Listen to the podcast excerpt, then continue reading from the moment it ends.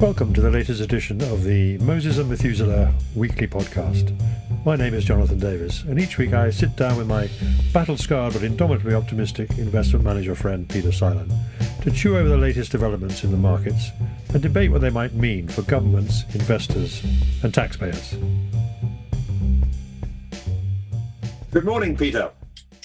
We're coming into the what are we're in the third week of July, and it's coming to that point where people are going to be going off on holidays now that lockdown is eased. People are actually able to do that, which is uh, progress. Some of us thought that might not ever happen, uh, which is good news. But it's also a good opportunity to look back at what's happened in the market so far this year. We've talked a lot about that, but it's uh, the half year is a is an artificial break in a way, but it's a good opportunity to look back at what uh, what's happened in the market so far this year, uh, and to look ahead, of course, to what might be coming up.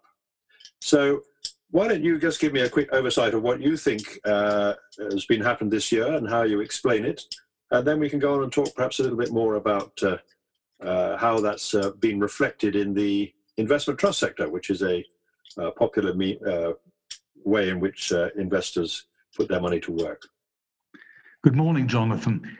I think that's a good plan. We haven't talked about investment trusts for a while you're right, we should give a little resume of what happened in H1 of 2020, and I would call it the half year of big surprises, of unexpected events, black swans, all of which have caught most people wrong footed, which, of course, in health terms is very unfortunate. It's the most unfortunate of all. But then, of course, it also wrong footed a lot of people financially who didn't read the market properly, who found it easier to be negative than positive, and thereby probably missed a very big investment opportunity. So we've discussed various reasons, the roles of the Federal Reserve for example, or the European Central Bank. But your area of expertise, though you wouldn't admit it, but you are one of the big experts in investment trusts. And last time we talked about this, you gave us a sort of top down description of what they are. And you mentioned, among other things, that there is this thing called either a premium or a discount to the net asset value of the portfolio, they're probably never identical because the price of the investment trust is the result of supply and demand. So when I look at what the stock market did this year, it unexpectedly collapsed and then it unexpectedly rose. And I'm now coming to my uh, question. How have the premiums or the discounts to the net asset value behaved, generally speaking. In other words, when the market collapsed, this caused a huge discount. And when the market rose again, did it cause the opposite? So that's my first question. Well, Peter, I think the analogy I would use for what happened in the investment trust market is uh, I dare say you haven't been to uh, Alton Towers, which is a theme park in, in the UK. Uh, it's one where I've taken my children, as everybody has to take their children at some point. And they have a ride called Oblivion, which is a, uh, a ride where they take you up to a great height, strap you into a chair, and then they drop you vertically into a hole in the ground, uh, which causes immense panic and distress amongst the amongst the oldies, though not amongst the young. Uh, and then you come zooming out on the other side. And it's a very good parallel to what's actually happened, uh, both to the market overall and to uh, investment trust uh, in particular, and the discounts and premium. So, what happened when we, at the start of the year, things are all looking pretty rosy. And in fact, um, the average discount on the whole investment trust sector was at 1%. In other words, that the average share price was just 1% below the net asset value. And that has never really ever happened before never happened before. It was a sign of the great optimism that people had at that time going into this year. Uh, and one of my uh, one of my most uh, favoured commentators in the investment trust sector um, uh, recalled Harold Macmillan's words as Prime Minister: "You've never had it so good." uh, and he wa- and gave a warning that things might not uh, develop that way forever. We couldn't we couldn't keep that up forever. And sure enough, what happened when the virus hit and we had that huge market sell-off? The uh, the discount, the average discount on investment trusts plummeted. Uh, it fell from one percent to twenty-two percent in the space of just two or three weeks. It was very dramatic. It was like dropping into a hole in the ground, if I may put it that way. So that's what happened then. And since then, we've had a big recovery. And the average discount today is around 6%, which is about the long term average for the sector in the last 10 years. So we've been all the way down and we come all the way back.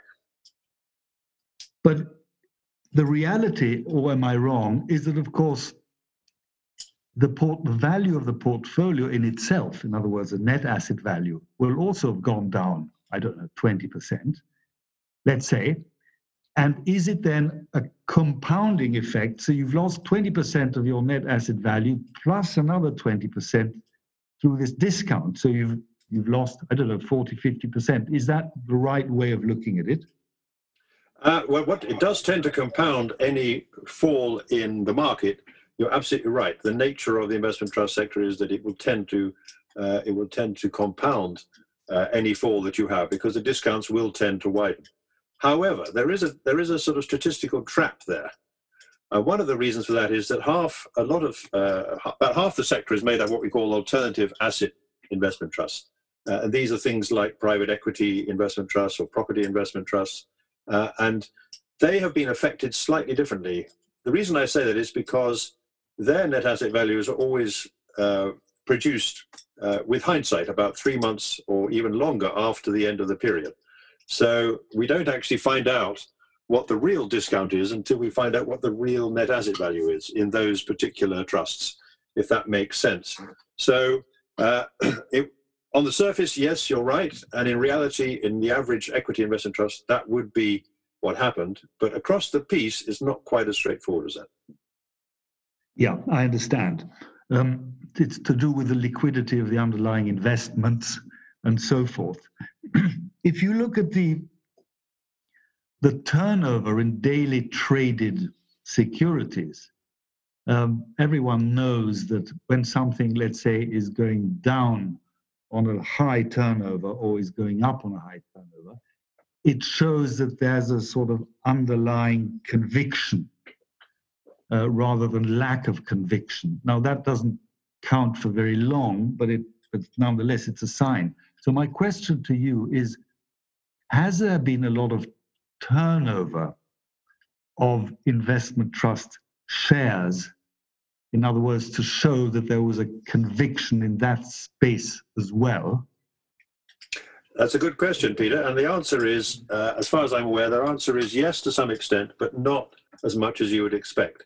And that is partly because uh, of the nature of investment trusts, rather, and the nature of the investment trust shareholder. They tend to be there more for the longer term. That's the whole point of the investment trust structure. Its great advantage is that the fund managers don't have to respond by buying and by redeeming or selling, uh, issuing units in uh, in an open-ended fund. You have to do that if the demand is if people take want to take their money back. You have to reduce the amount of capital. It doesn't that isn't the case with investment trusts. So what tends to happen is that you do get a little bit of panic selling, uh, but you also get the market makers, the people who are the intermediaries in the market. They tend to just cut their prices and uh, you know as a precaution.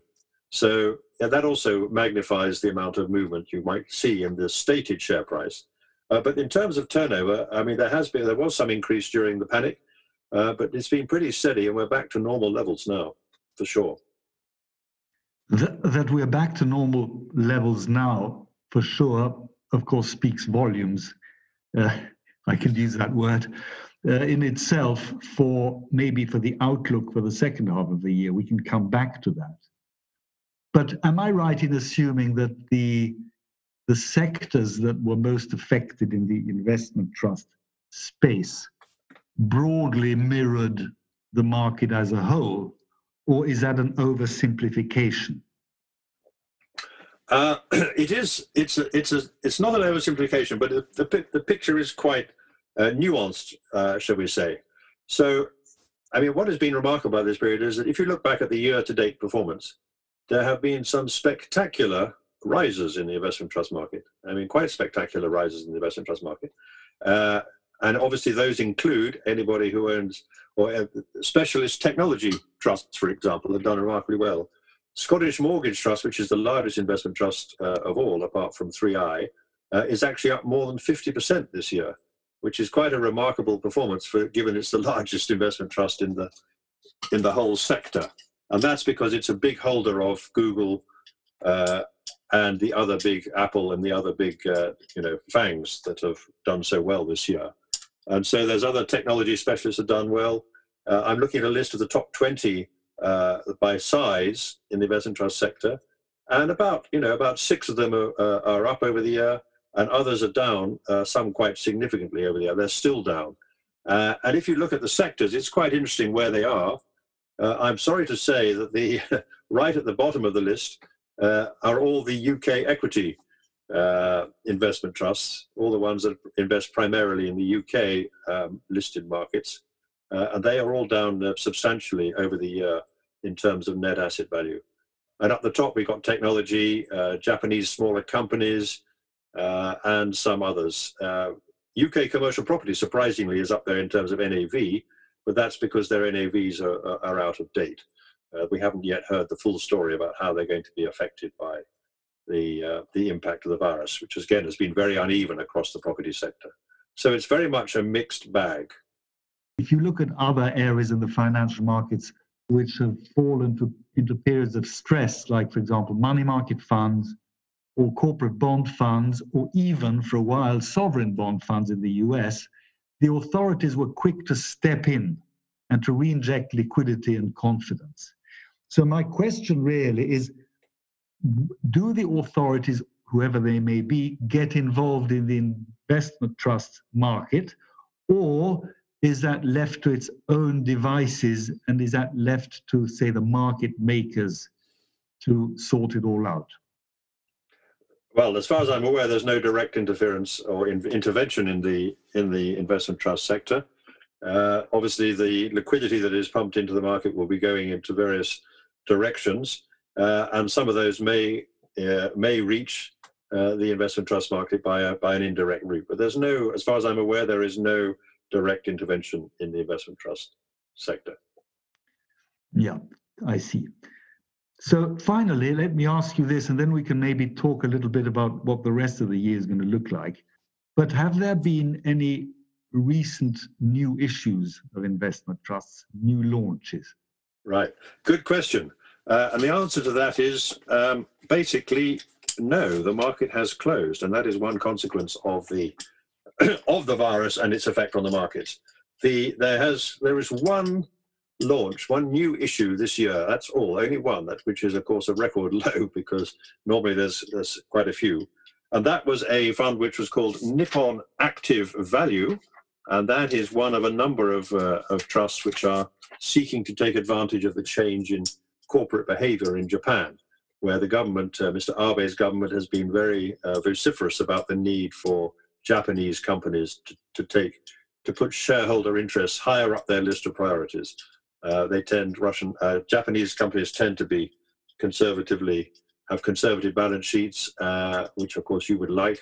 Uh, but they tend also to uh, to uh, not to have shareholders' interests very much at heart. They don't pay a lot of dividends and so on. But that is now changing, and so there's been a number of investment trusts which have spotted this opportunity and they, they're hoping to, um, by applying some pressure on Japanese companies, actually bring forward the pace of change. So that's been the only one IPO, but there has been a lot of secondary issuance. In other words, issuance of shares by uh, companies already listed, uh, which is another way that investment trusts can in fact grow.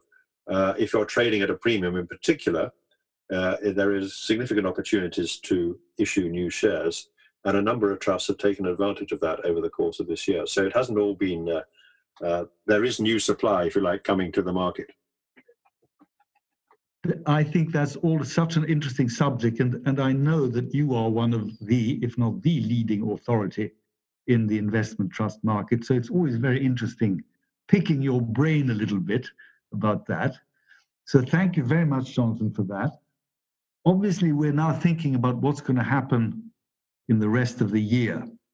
And I've noticed something with keen interest recently, which is that although the unfortunate coronavirus new infections seem to be rising again, on the rise, and I think more or less everywhere, and I mean more or less, depending on the size of the country and how well the virus problem is being managed, which is not in any way uniformly managed. But I notice that the, there's a rising anxiety about that, about the medical impact, the impact on the economy. But at the same time, I've noticed that stock markets have, okay, they haven't continued to rise, but they haven't really been going down. And so it leads me to think two things. First of all, that the, the infection and the virus might be managed in a slightly different way from now on. In other words, regional lockdowns rather than blanket lockdowns, and so on and so forth. But also, it could be that the market was caught, or rather, investors were caught wrong footed, as we mentioned earlier, uh, when the market turned and went up again. And so they're not going to let that happen to the, twice. And therefore, if this coincides with a halfway decent earnings season, which we're going through now, it might actually put a floor on the share prices and if the earnings come through better than expected, then it also puts a ceiling on PE ratios and somewhat dilutes the negative argument that markets are too expensive. And that is what I personally expect to see in the months ahead, Jonathan. Yes, well, you, I think you may well be right about that. Um, my crystal ball is not uh, never very clear about the next few months, but I think that seems a very plausible scenario to me. I mean, on the virus, it's quite interesting that the uh, I think what you know, the more we go through this, the more refined our understanding of the uh, of the virus and how it behaves becomes. Uh, and you're absolutely right that the uh, the level of infection is spreading very rapidly in a number of countries, uh, particularly in Latin America and in a couple of African countries, which is concerning. Um, but in the in in even in the US, where I think the you know the numbers are sound very dramatic, uh, you have to keep that in some kind of context. And there's a lot of diversion between the way these numbers are reported uh, and the understanding of how bad this uh, uh pandemic could become. But yes, of course, there's a huge concern about the second wave coming and uh, overwhelming the health sector again in the second half of the year. Um, but for the moment, uh, the economic impact, people are going back to work and it is being reflected somewhat uh, not immediately, obviously, but it's being reflected in, in gauges of economic activity uh, and tracking how many people are moving and traveling and so on. Um, and so I think there's a there's a good case that if the earnings, as you say, come in uh, reasonably uh, uh, reasonably in the context of their expectations of investors, then I think we could see, as you say, a period of uh, at least consolidation in the market rather than another dramatic fall. Well, we agree on that. I think we do, and of course, time will tell. But I noticed another thing which we have been waiting for, you and I, uh, for a while, and it's now happening, which is that the dollar is going down, and that reliquefies the world system. Um, and that is extremely important because if the dollar is too expensive, it means there's not enough dollars available internationally and that's bad for the general circulation of goods and services and so on. So I think that's a thing to watch very closely. And I don't see any, for the moment, any headwinds. Uh, well, one of the direction.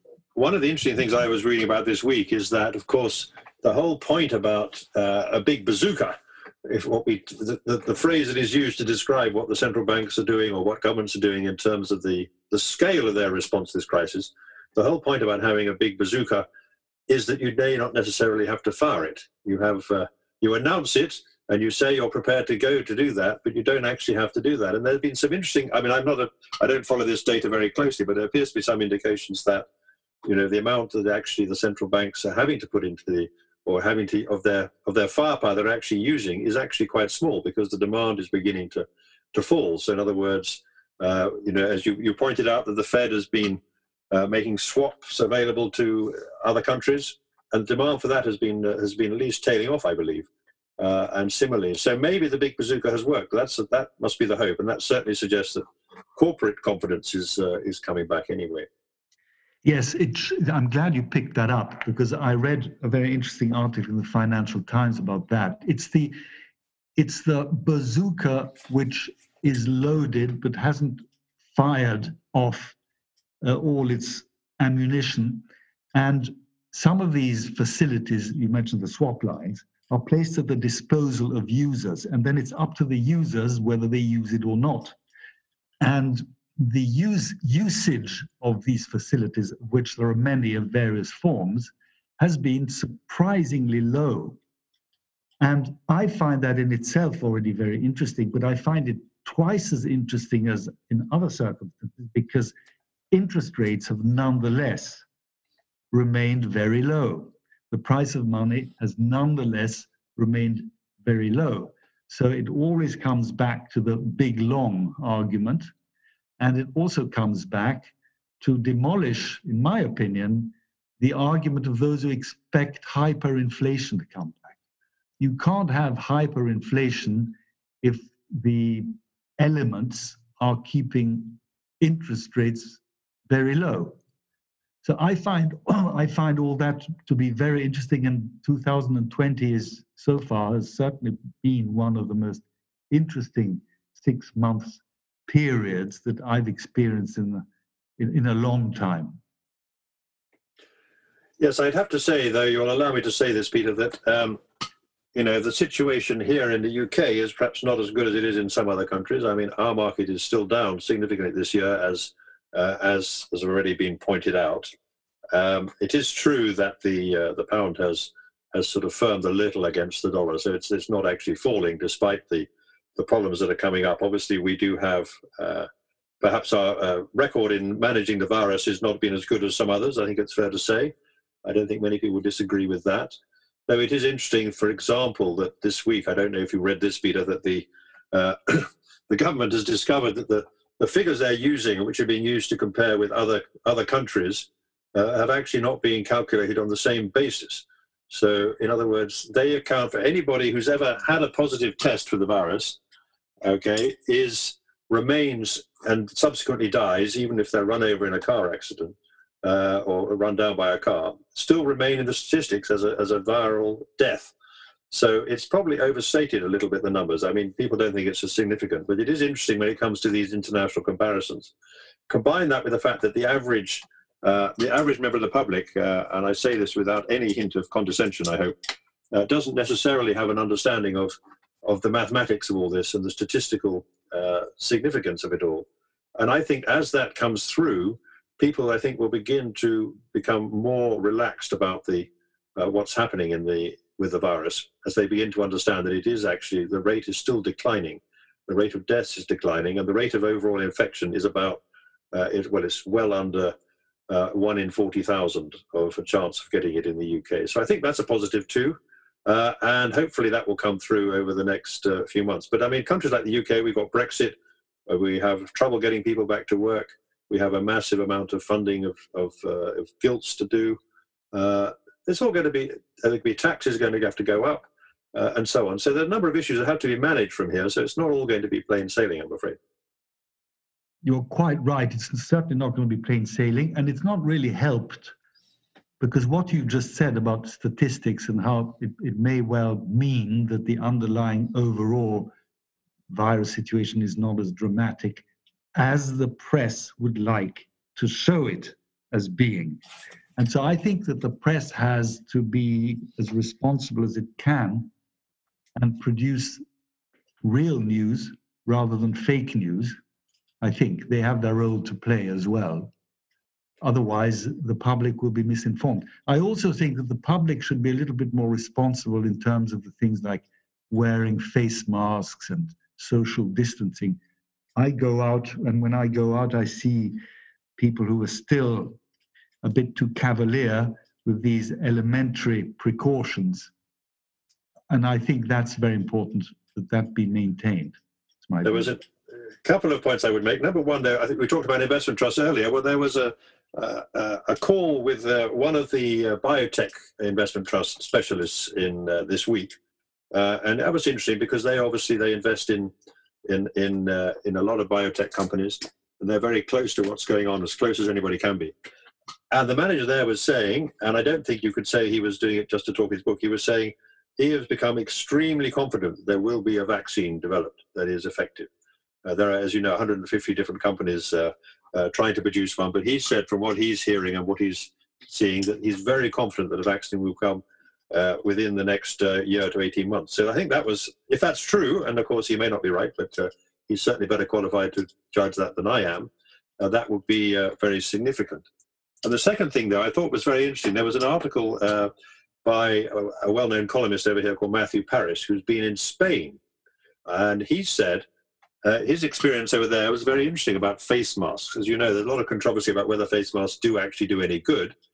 And he said what happens, what appears to be happening in Spain, and this is only anecdotal evidence, of course, is that when people go out in the streets, they all wear their face masks walking down the street. But as soon as they get to a bar or a restaurant and sit down, they just take them off. And that's the point when they should be putting them on rather than taking them off.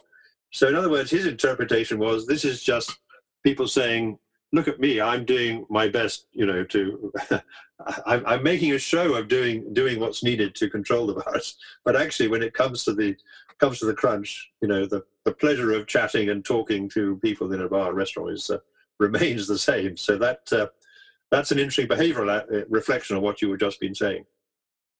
Yes, and I think it applies particularly to the younger generation who rightly or wrongly believe that they're less vulnerable and therefore they don't think of they don't think of the risks as much as as Moses or Methuselah would think of the risks because we are more vulnerable. I think there's an element of that as well. I, I had the same experiences that Matthew Parris had. You see it here as well. But then on the other hand, if you go into a restaurant to have lunch, you've got to take your mask off sooner or later. Or we haven't yet got to the point where we all have tubes, which we are fed by in restaurants. That would be uh, that would be very unpleasant. I can't see that happening. Yeah, any time.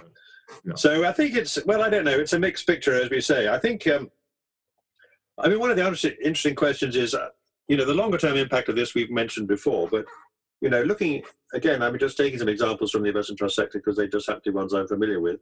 You know, you look at these property companies, uh, diversified property companies that invest in, you know, a whole range of different types of property. So shops, retail, offices, and industrial uh, uh, property.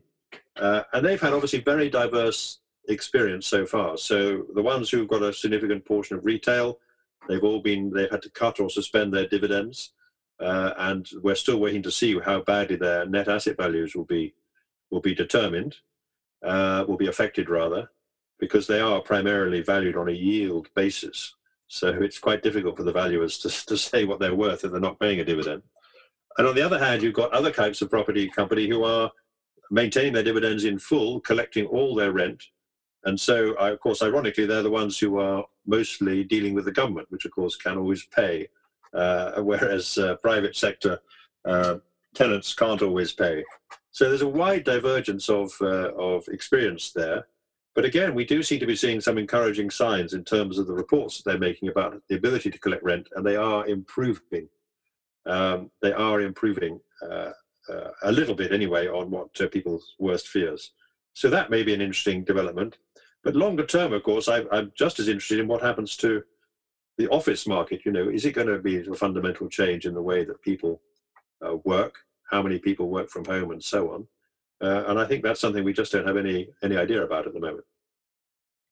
Yes, or the propensity of workers to go back to the office instead of saying, "Well, actually, I'm quite comfortable here. I think I'll stay home," and whether that could cause any problems going down the line, whether in whether uh, problems relating to governance, for example, not to mention the obvious problems relating to the real estate market, as you were just saying.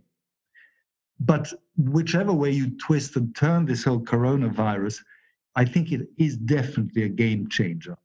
A, very big game changer across the across the role of all the economic agents, if you like, that make up um, a country's well-being. So we have to look at that very closely, and it's quite difficult to make predictions. You can make big predictions, but the reality always catches up, sneaks up on you. So I, I think it's just too early to tell. Um, we, you and I, we tend to talk more about events in the financial markets than events in society, for example. And what's been so striking this year is the huge dichotomy between the general well being of people, the man in the street or families on the one hand, and what happened in the financial markets on the other hand. So if you didn't know what happened in the real world to the man in the street in the last six months and you only had the possibility of looking at your screens, you would think that nothing in particular has happened. Looking at how everything is, um, well, not in the UK, I know, but in, in many other parts, the share prices have all rallied back and the bond yields have stayed low and so on. It's, it's a very bizarre background, I must say. It is indeed, and I think that's probably where we should leave it this week, Peter. But uh, you're absolutely right. A bizarre background. It's the stock market has really got uh, only a tangential relationship to what the experience of the average uh, man or woman in the street is. So, but that's the strength and the weakness of it, I would say. Uh, and for those of us who do follow it, it's uh, it's uh, it's something we've got used to living with, perhaps unlike the virus. Anyway, Peter, it's been a very good conversation as always. Uh, I look forward to carrying on next week, and we'll have a different topic, I dare say, to talk about then. Thank you very much. I look forward to that, Jonathan, and have a nice weekend meanwhile. I will indeed. You have been listening to the Moses and Methuselah Weekly Podcast, hosted by Jonathan Davis and Peter Seilern. These podcasts are independently edited and produced and available for distribution every Saturday. You can subscribe to them on most leading podcast channels or by signing up on the Moneymakers or M&M podcast website. Please note that these podcasts are provided for information and background only and should not be regarded as constituting professional investment advice.